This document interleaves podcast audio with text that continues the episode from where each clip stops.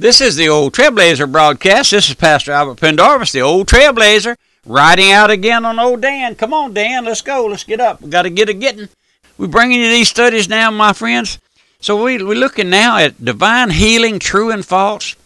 And we were looking there in our last study at Acts 14.8. Let, let me read that for you. And there sat a certain man at Lystra, impotent in his feet, being crippled from his mother's womb, who had never walked. The same heard Paul speak, who steadfastly beholding him, and perceiving that he had faith to be healed, said with a loud voice, Stand up on thy feet, stand upright on thy feet. And he leaped and walked. Now, my friend, I've been uh, criticized, I've been questioned lately about these messages. Had one gentleman wrote me about, I said it was uh, demon heal, demon spirits, and all of those things. He wanted to know about if it was all right to lay hands on folks. Now, my friend, I'm not the judge. You you know you know the Bible. You know what the Bible says, and I I can't instruct you in those things. But I know one thing. Here we didn't see Paul uh, put his hands on this man, did he? No, I told this gentleman. I said we we we pray for people all over America. People call here, Trailblazer. Could you pray for my daughter? She's sick with the with cancer. With this and that and the other. We pray for them. It's the Lord's business to heal if He chooses to heal them. And I quoted that verse of Scripture to him The effectual, fervent prayer of a righteous man availeth much. Now, my friend, don't belittle the healing power of God. It's just what, what we're getting at here and aiming at is all of this hoopla, all of this uh, demonic spirits that's manifested these days in these healing meetings and those long uh, trailers that come through here with a big sign on the side divine healing services tonight. One night only divine healing services. And i've been there in those things and i've seen folks hauled in on a on a stretcher and get up and walk. I mean all of that stuff is is put on my friend. It's fake as a as a as a world wrestling association. Folks think that's all real but it's all a put on for a show. But my friend let me let me let me mention get back in our study. This place right here where where we were speaking of, and the Apostle Paul healed this man.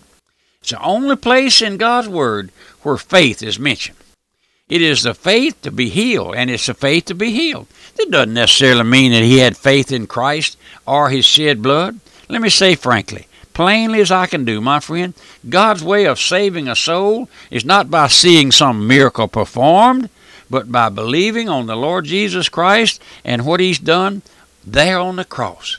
I mentioned to you several weeks ago in a study that I had a dear friend. We were talking about uh, demon possession and those things that's taking place on the scene today. They're they're growing in leaps and bounds. But this man uh, knew he was not saved, and he listened to every Tom, Dick, and Harry come along. He was 18 wheeler truck driver, and he was up there in somewhere in Washington D.C.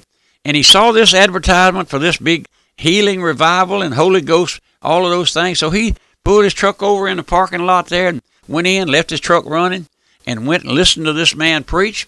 And after he got through, he asked if anybody wanted to be saved, raise a hand. So he did. He raised his hand. He wanted to be saved. He was honest. He was sincere. And so as soon as these fellows, five or six of them, raised a hand, one of the men ushered them back into a little room in the back and began to talk about speaking in tongues and all of those things. And he said they wouldn't let us leave till we spoke in tongues. He said that's the evidence of being saved, speaking in tongues. So he stayed there and he knew his truck was running out there on the parking lot and he had to be somewhere next morning. And he finally come to him. He was from down in South America and he spoke a strange language. It come from he came from Belize, that's a little nation down there, and they spoke a, a different dialect from most people. So he said he went to talking in that language. And these fellows didn't know what he was saying, and they started shouting, He's got it, he's got it, he's got it.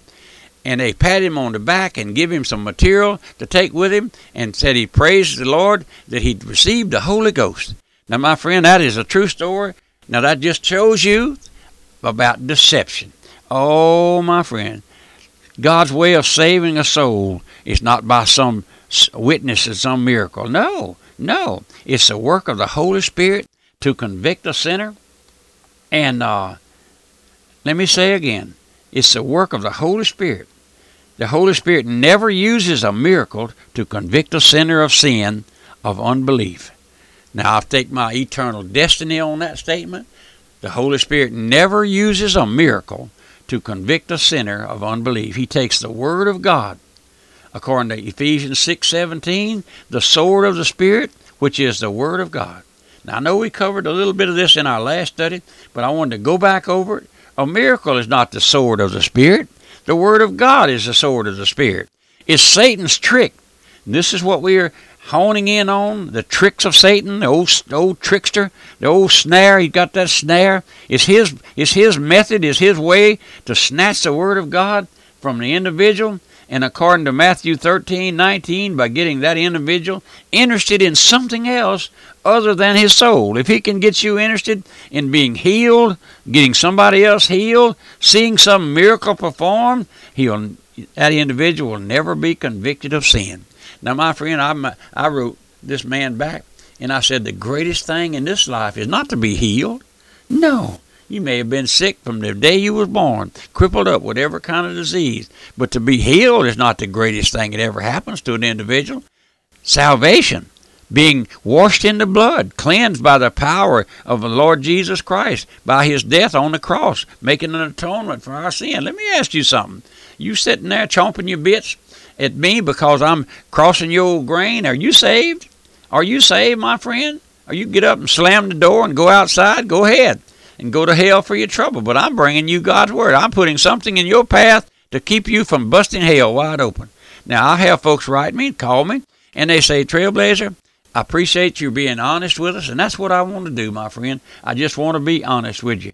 Oh, listen, listen. That individual will never be convicted of sin by seeing a miracle or hoping that he sees a miracle, and uh, he's just a lost sinner. And listen, if the Lord never touches his heart, he'll go to hell without warning. You might get him out on the profession of faith, you so called. You might get him to shake the preacher's hand. He might uh, he might go down the healing line, as it were, because one of the requirements for faith healing today is that you profess faith in Christ. Oh, my man, my friend, you know, many of these individuals whom the Lord healed, like this man here we just spoke of there at Lystra, he doesn't say anything about him being saved. It just says he walked and leaped. You may not, listen now, folks may call that salvation, but it's not.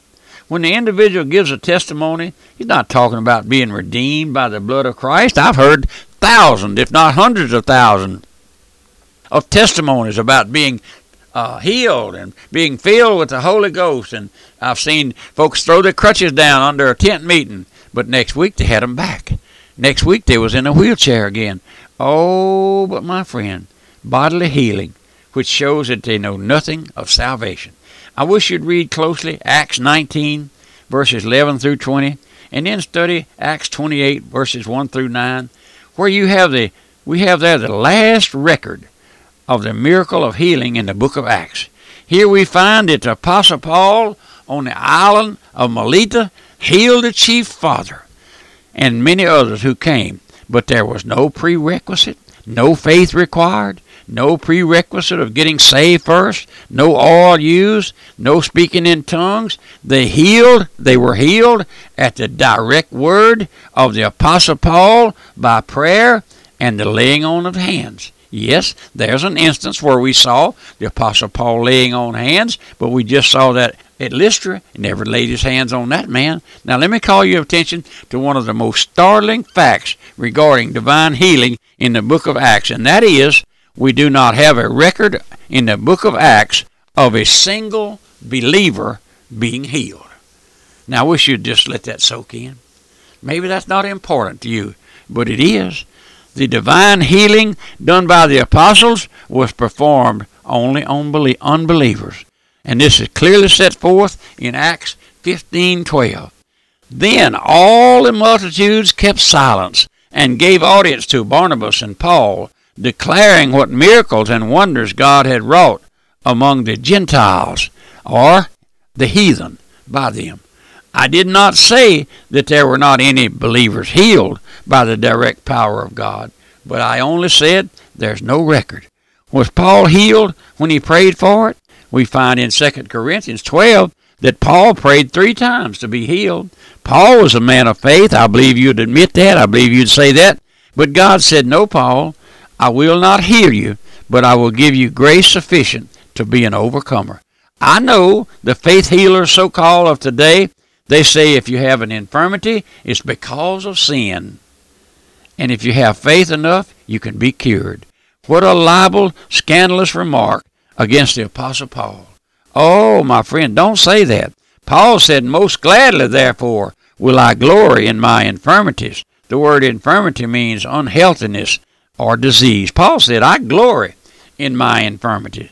See, show me someone glory in infirmities, and I'll show you one upon whom the power of the Lord rests. Paul tells Timothy in 1 Timothy 5 Drink no longer water, but use a little wine for thy stomach's sake and thine often infirmities. Here we find that Timothy had a stomach problem and often had infirmities. Why didn't Paul heal him? Well, he could have, but we have no record that Paul ever healed one of God's children.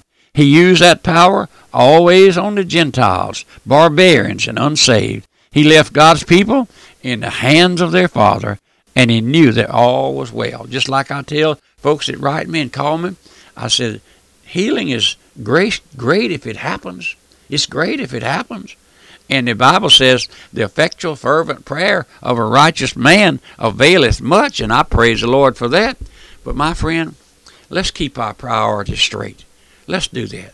Oh, if we just knew what went on behind the scenes in these healing, so called healing revivals, so called healing ministries, and all of those things, and how many folks. I remember years and years ago, my mother used to attend a charismatic church long years ago when I was a child, and they would send them prayer claws. We'll get into that in our next study, but I wish you would uh, stay with me on these things, and I'll be glad to write you. If you write me, I'll write you back. If I can, if I can answer your question, a lot of times I can't answer your question. But this is the old Trailblazer. We bring into these studies on faith healing, true and false and it's going to be a gracious study. We're just getting started.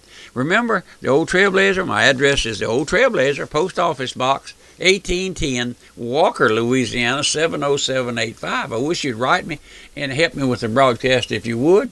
And then remember my website, radiomissions.org, and uh, go there. You can look up all pertinent information about the Old Trailblazer, about the radio broadcast on the internet, how our services are broadcast over the internet every Sunday, Sunday night, Wednesday night.